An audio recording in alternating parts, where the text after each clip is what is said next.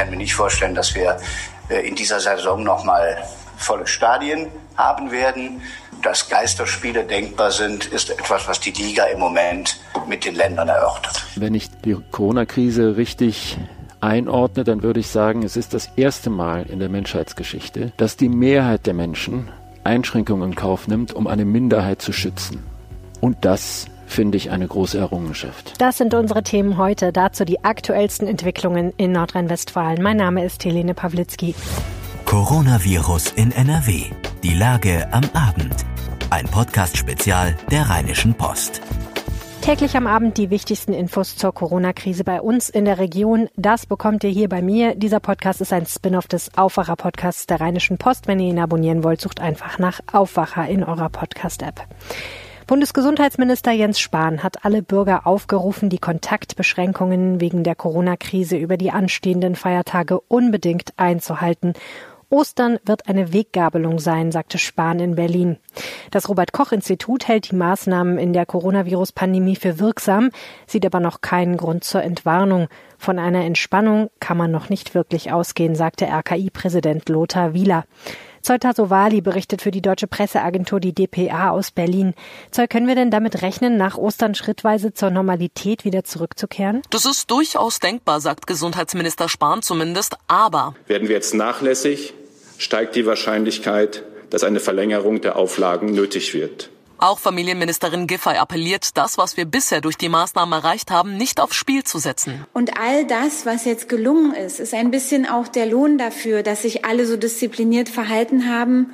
Und jetzt dürfen wir einfach das nicht alles aufs Spiel setzen. Es darf nicht umsonst gewesen sein. Also gerade jetzt über Ostern müssen wir alle noch einmal geduldig sein, egal wie schwer es fallen wird. Kurz ein paar Fakten. Wie sieht's denn laut dem Robert Koch Institut im Moment aus in Deutschland? Also wir haben über 108.000 Corona-Infektionen. 50.000 Menschen haben sich aber inzwischen von dem Virus erholt. Trotzdem sagt RKI-Präsident Wieler, die Infektionszahlen sind leider noch sehr hoch. Es ist natürlich, dass solche Schwankungen vorkommen. Aber darum müssen wir einfach sagen, von einer Entspannung kann man noch nicht äh, wirklich ausgehen. Außerdem gibt's ja noch die Dunkelziffer. RKI-Chef Wieler glaubt zwar nicht, dass sie sehr hoch ist, aber es gibt sie natürlich. Bis Mitte April gelten ja deshalb weiterhin noch die staatlichen Maßnahmen. Die meisten Menschen scheinen jetzt aber wohl ganz zufrieden insgesamt damit zu sein. Ne? Das stimmt. Äh, drei Viertel der Deutschen sind laut dem aktuellen ZDF-Politbarometer zufrieden mit zum Beispiel den Ausgangsbeschränkungen, Laden- und Schulschließungen. Nur wenige finden das alles völlig übertrieben. Besonders überraschend fand ich persönlich, äh, wie die Meinung zu den Kontaktsperren in der Öffentlichkeit ist.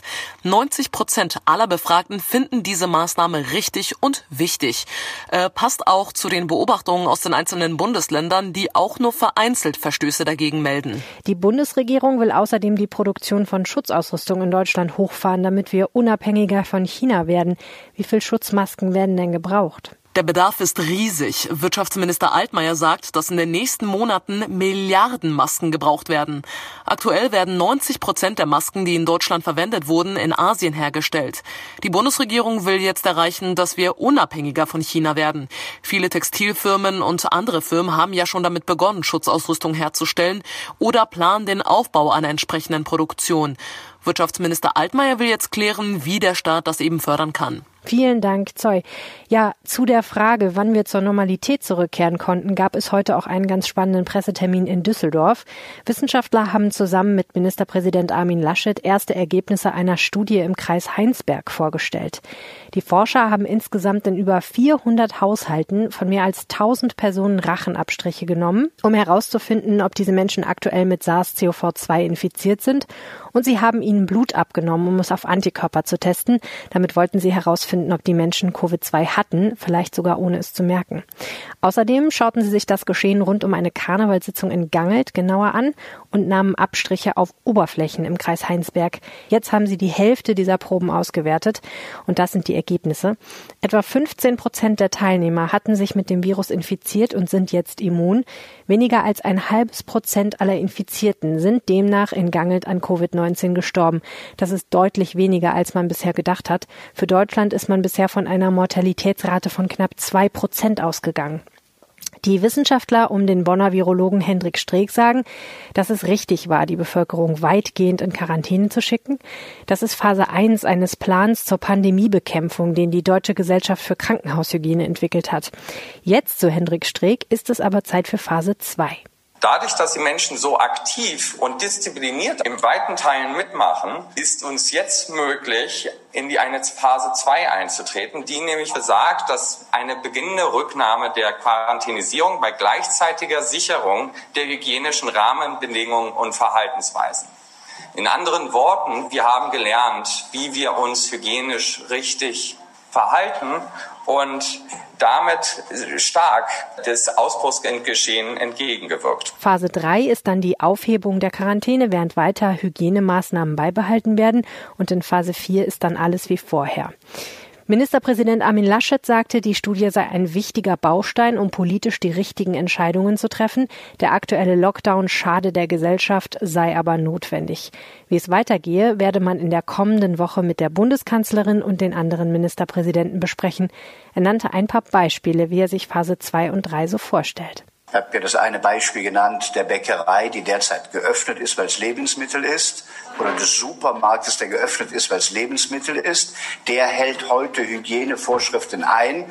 Man kann sich natürlich gleichermaßen vorstellen, dass ein Autohaus auch Hygienebedingungen einhält. Also man kann an, oder ein kleiner Laden, wo kaum Menschen reingehen und wo immer mal einer oder zwei sich aufhalten, die können Hygienebedingungen einhalten. Und der Übergang zum Kriterium Hygienebedingungen einhalten, Abstandsregeln einhalten, statt des totalen Schließens, das ist etwas, über das wir im Moment nachdenken. Aber Entscheidungen fallen erst am nächsten Mittwoch und zur Bundesliga ist ja alles gesagt worden. Ich kann mir nicht vorstellen, dass wir äh, in dieser Saison nochmal äh, volle Stadien haben werden. Äh, dass Geisterspiele denkbar sind, ist etwas, was die Liga im Moment mit den Ländern erörtert. An Ostern will Laschet in Radio und Fernsehen nochmal erläutern, wie die Perspektive für die kommenden Wochen aussieht in Nordrhein-Westfalen. Die Ansprache des Ministerpräsidenten soll bei WDR 5 und im WDR Fernsehen am Ostersonntag um 5 vor 8 übertragen werden. Gleich hört ihr hier im Podcast ein Gespräch mit RP-Chefredakteur Moritz Döbler. Wir versuchen mal zu den Feiertagen ein bisschen den Blick zu weiten und zu schauen, was macht diese Krise eigentlich mit unserer Gesellschaft. Vorher die Nachrichten. Das ist die Lage am Donnerstag, dem 8. April 2020 um 16 Uhr. In NRW gibt es mit Stand heute Vormittag 23.315 bestätigte Fälle. Das sind 130 Infektionen pro 100.000 Einwohner. 445 Menschen sind an NRW an den Folgen einer Covid-19-Erkrankung gestorben. 10.491 Menschen wurden in NRW offiziell als genesen gemeldet. Immer die aktuellsten Zahlen und Nachrichten findet ihr in unserem Live-Blog auf RP Online. Die AfD hat die Verabschiedung des Pandemiegesetzes im NRW-Landtag mit einem parlamentarischen Trick bis nach Ostern verzögert. Die Rechtspopulisten erzwangen am Donnerstag mit ihrem Minderheitsrecht eine dritte abschließende Lesung des Entwurfs. Das Gesetz sieht besondere Regierungsbefugnisse für den Fall einer katastrophalen Entwicklung der Corona-Krise vor. Nachdem es erst scharfe Kritik von der Opposition gegeben hatte, haben die CDU-FDP-Koalition und SPD und Grüne den Entwurf in seltener Einigkeit entschärft. Dabei wurden der Opposition viele Zugeständnisse gemacht. Gestrichen wurde unter anderem der besonders umstrittene Passus, wonach Ärzte, Pfleger und Rettungskräfte im äußersten Fall zum Arbeitseinsatz zwangsverpflichtet werden sollten. Rechtsexperten hielten das für nicht verfassungsfest. Stattdessen wird es nun ein Freiwilligenregister geben, in das sich medizinisches Personal ein eintragen kann. Das Gesetz wird erneut im Landtag verhandelt nach Ostern. Weitere Infos dazu findet ihr auf RP Online. Nordrhein-Westfalen hat die Zahlung der Soforthilfe für Selbstständige und Kleinstbetriebe vorerst ausgesetzt. Das teilte das Wirtschaftsministerium des Landes am Donnerstag mit. Die Entscheidung kam, nachdem erste Hinweise auf betrügerische Fake-Webseiten eingegangen waren. Das Ministerium erstattete Anzeige. Die Täuschung hat offensichtlich so funktioniert, dass Anträge auf gefälschte Seiten umgeleitet wurden. So wurden dann die Kontodaten der Antragsteller abgegriffen. In den Anträgen sollen diese Daten dann durch andere Kontoverbindungen ersetzt worden sein. Inzwischen ist die Antragstellung aber wieder möglich. Laut Wirtschaftsminister Andreas Pinkwart haben mehr als 320.000 kleine Unternehmer, Freiberufler und Solo-Selbstständige einen Antrag auf die Zuschüsse gestellt. Rund 300.000 Anträge seien bisher bewilligt worden. Rund 2,3 Milliarden Euro wurden vergangene Woche bereits ausgezahlt. Die Zahl der Betriebe, die Kurzarbeit angemeldet haben, ist auf 650.000 gestiegen. Das gab die Bundesagentur für Arbeit am Donnerstag in Nürnberg bekannt. Dies bedeutet eine Steigerung um, rund 40 Prozent gegenüber dem jüngsten Vergleichswert. Zum 27. März waren es noch 470.000 Betriebe. Die Stadt Siegburg wappnet sich mit einem Kühlcontainer für mögliche Corona-Tote. Der Container war schon vor Wochen bestellt worden. Bislang ist in Siegburg niemand an den Folgen des Coronavirus gestorben. Es handele sich um eine Präventivmaßnahme für den Fall, der hoffentlich nicht eintrete, sagte ein Stadtsprecher. Die Bilder aus Italien und China hätten vor einigen Wochen zur Entscheidung des Krisenstabs geführt, den Container zu bestellen.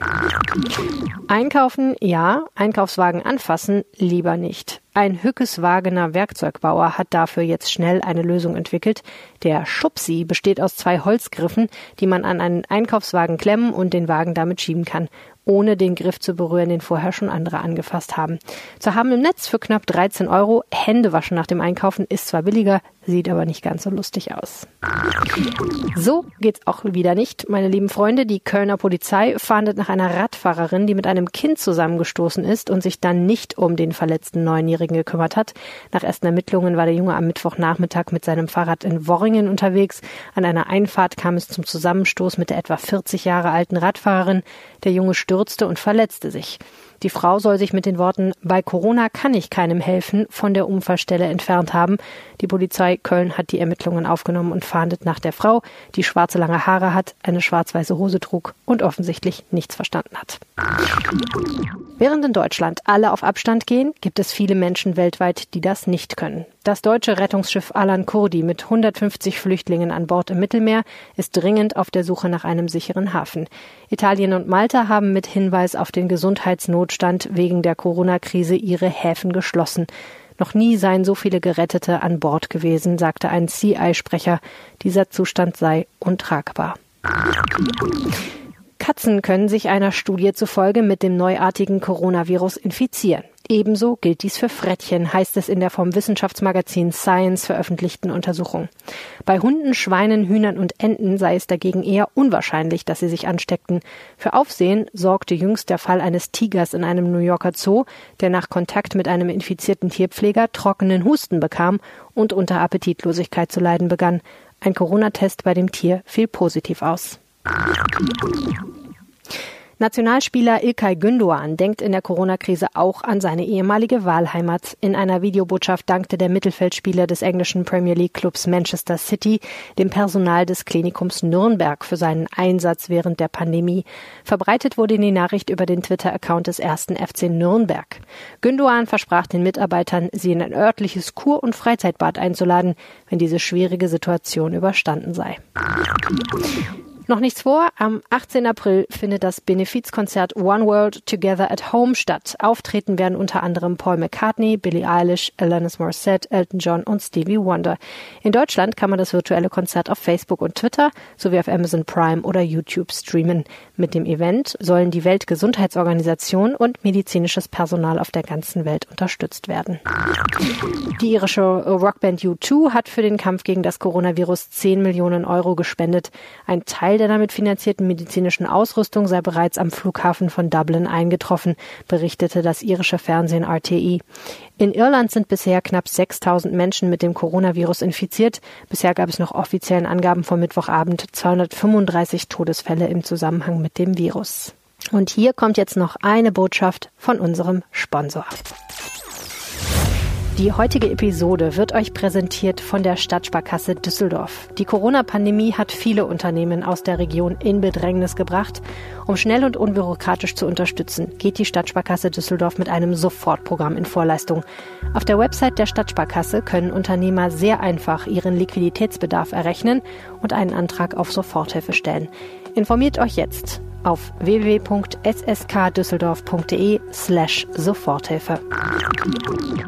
Ab und zu macht es ja Sinn, dass wir in dieser Corona-Krise mal ein Stück zurücktreten und versuchen zu sehen, was macht das eigentlich alles mit uns? Was macht das mit der Gesellschaft? Was wird eigentlich uns aus dieser Krise erhalten bleiben an positiven und an negativen Veränderungen?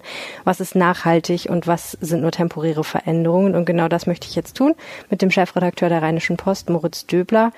Herr Döbler, lassen Sie uns über Zynismus reden und über die Frage, ähm, was ist eigentlich dran an dem Vorwurf, der aktuell oft erhoben wird. Denn das ist ja eigentlich das Kernargument der Gegner, die sagen, das, was jetzt viele vorschlagen, nämlich ähm, Teile der Bevölkerung durchzuimmunisieren, ein sehr schönes Wort, damit eine sogenannte Herdenimmunität hergestellt wird, ein ebenfalls sehr schönes Wort. Und wir raus können aus den Kontaktverboten, aus den Sanktionen, aus den Beschränkungen der Wirtschaft, aus den Beschränkungen der Bewegung in Deutschland. Das ist der Hauptvorwurf, dass das eben eine zynische Herangehensweise ist. Was halten Sie von diesem Vorwurf? Also zunächst mal finde ich das Wort, ich bin ja kein Mediziner, aber das Wort Herdenimmunität löst in mir ungute Gefühle aus, weil wir ja eigentlich keine Herden sind. Damit fängt es mal an. Und dann denke ich, das kann doch nicht die Lösung sein, weil ja offensichtlich das auf Kosten der Menschen geht, die höhere Risiken haben. Also eine solche Immunität äh, führt dazu, dass sich eben auch Menschen anstecken, die schwierige oder tödliche Verläufe der Krankheit haben.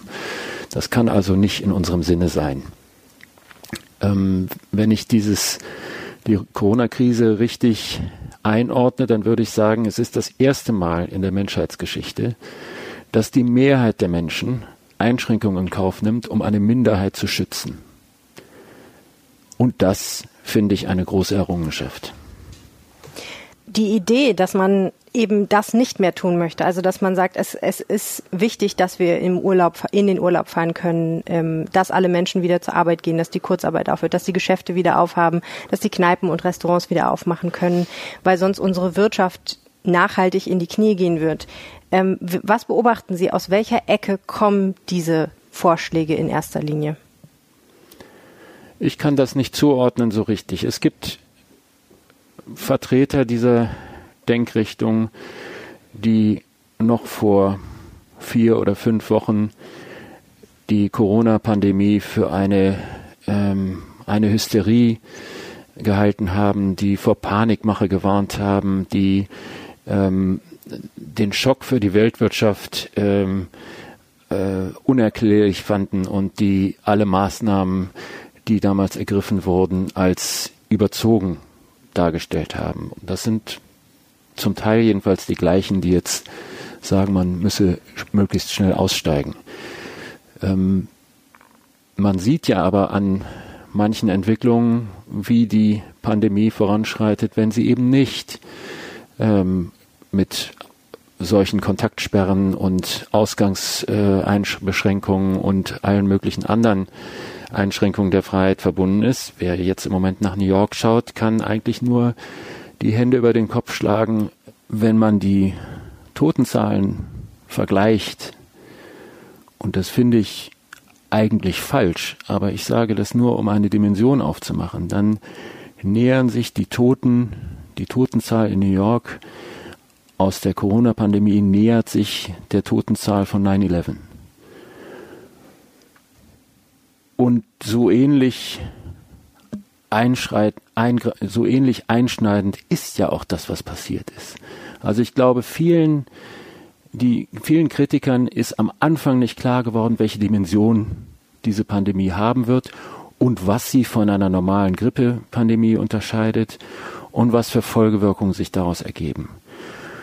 So, jetzt halte ich es für falsch, ähm, darüber nachzudenken, morgen, übermorgen ähm, aus diesen Freiheitsbeschränkungen auszusteigen. Was ich aber unbedingt für richtig und angemessen und für unsere Gesellschaft angemessen halte, ist eine Debatte darüber zu führen. Nicht so sehr über die Frage, wann wir aussteigen, sondern wie wir aussteigen, in welchen Schritten das passiert, wer eigentlich als erstes dran ist.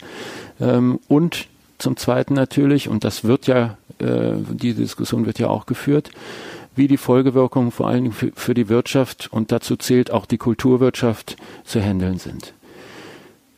ich habe überhaupt kein Verständnis für so Impulse, die ich auch manchmal kriege aus meiner Leserschaft, die sagen, darüber kann man jetzt nicht debattieren, weil wir müssen jetzt alle geschlossen zusammenstehen und dieses, diese, diese Einschränkung überstehen. Das stimmt, der zweite Teil stimmt. Aber der erste Teil stimmt aus meiner Sicht nicht, äh, sondern es ist natürlich richtig, über alles zu diskutieren, über alles zu debattieren. Das zeichnet schließlich unsere Demokratie aus und die ist ja nicht außer Kraft gesetzt behaupten natürlich jetzt einige, ne? Also manche Leute sehen bereits jetzt, dass es große demokratische Defizite gibt, in dem wie ähm, ja hauptsächlich im Moment Ministerien entscheiden, sowohl auf Landes- als auch auf Bundesebene und nicht so sehr die die Parlamente. Ja, das ist natürlich einerseits richtig. Ähm, Krisen sind immer die Stunde der Exekutive, also der Regierung, weil es müssen ja Entscheidungen getroffen werden. Aber die ganz, die größte Zahl dieser äh, Beschlüsse, die getroffen worden sind, sind äh, mit Zustimmung der Opposition getroffen worden, haben eine breite Mehrheit in den Parlamenten. Es gibt nahezu keinen Widerspruch, nicht weil er irgendwie unterdrückt würde, sondern weil die Maßnahmen breit von den Parteien äh, geteilt werden. Aber das ist der Verdacht, ne? dass die Opposition nicht zustimmt, weil sie überzeugt wäre, sondern weil sie sagt, wir machen uns unmöglich, wenn wir jetzt nicht zustimmen, weil der Mainstream will, dass wir so entscheiden. Ja, es steckt sicher, in Politik steckt immer auch ein taktisches Element. Ähm, ich habe das gemerkt bei dem Interview, was Eva Quadbeck und ich mit Friedrich Merz geführt haben, was äh, sehr spannend war wo man gemerkt hat, wie sehr er darauf bedacht ist, auf keinen Fall die Bundeskanzlerin zu kritisieren. Weil er natürlich nicht als Querulant, als, äh, als jemand, der die Maßnahmen ablehnt, dargestellt werden will. Jedenfalls nicht jetzt. Nicht jetzt. So, jetzt ist das schon ein bisschen bösartig, das so zu intonieren, weil vielleicht findet er es wirklich zu 100 Prozent genau richtig. Aber Politik ist eben immer auch ein taktisches, äh, taktisches Geschäft. Stimmt es denn aus Ihrer Sicht, dass wir unsere Wirtschaft derzeit irreparabel schädigen? Ja, ich glaube, dass, dass es Dinge gibt, die sich nicht wieder herstellen lassen. Ähm, ich sehe diese, diese äh, Pandemie oder diese, die Folgen der Pandemie als einen gigantischen Stresstest für alle Bereiche des Lebens, für alle und alles. Das geht von Wirtschaftsunternehmen bis zu Partnerschaften. Ja, alles äh, kommt unter einen gewaltigen Stresstest. Und was wir sehen, ist, dass die Geschäftsmodelle, die schon vorher nicht so richtig funktioniert haben, jetzt überhaupt nicht mehr funktionieren.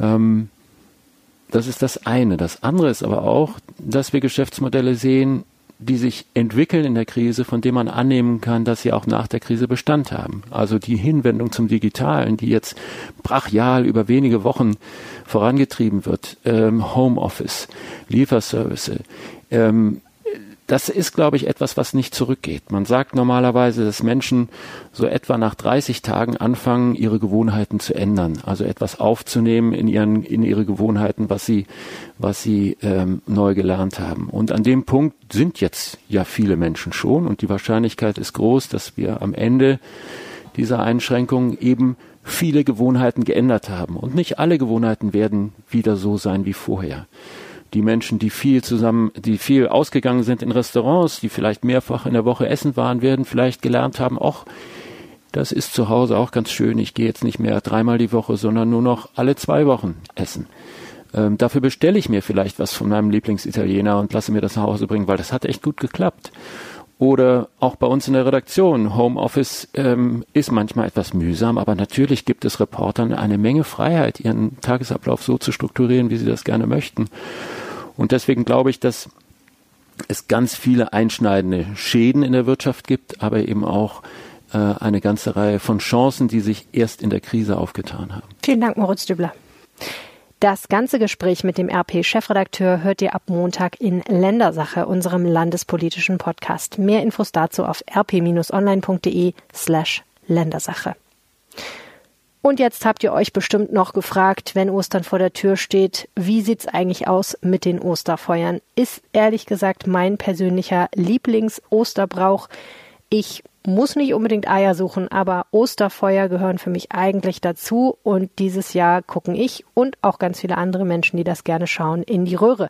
Traditionelle Oster- und Brauchtumsfeuer dürfen in NRW nicht stattfinden. Auf der Internetseite des Landes heißt es, laut der Verordnung zum Schutz vor Neuinfizierungen mit dem Coronavirus sind alle Formen von Veranstaltungen und Versammlungen grundsätzlich untersagt. Schade, aber nicht zu ändern. Wenn ihr eine Frage habt, dann findet ihr die Antwort auf RP Online. Da gibt's übrigens auch einen Artikel mit allen weiteren Fragen rund um Ostern. Was ist eigentlich erlaubt, was ist verboten in NRW dieses Jahr?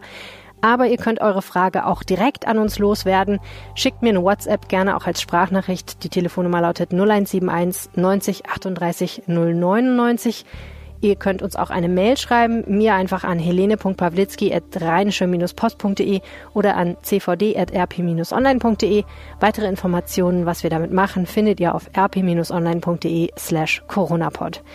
Das war Coronavirus in NRW, die Lage am Abend. Wenn euch das Format gefällt, empfehlt gerne den Aufwacher-Podcast weiter oder abonniert ihn. Wir machen jetzt eine kleine Feiertagspause und sind zurück in eurem Feed, wenn es was Wichtiges gibt. Ansonsten hören wir uns am Dienstag wieder. Bis dahin, bleibt gesund. Ciao. Mehr bei uns im Netz www.rp-online.de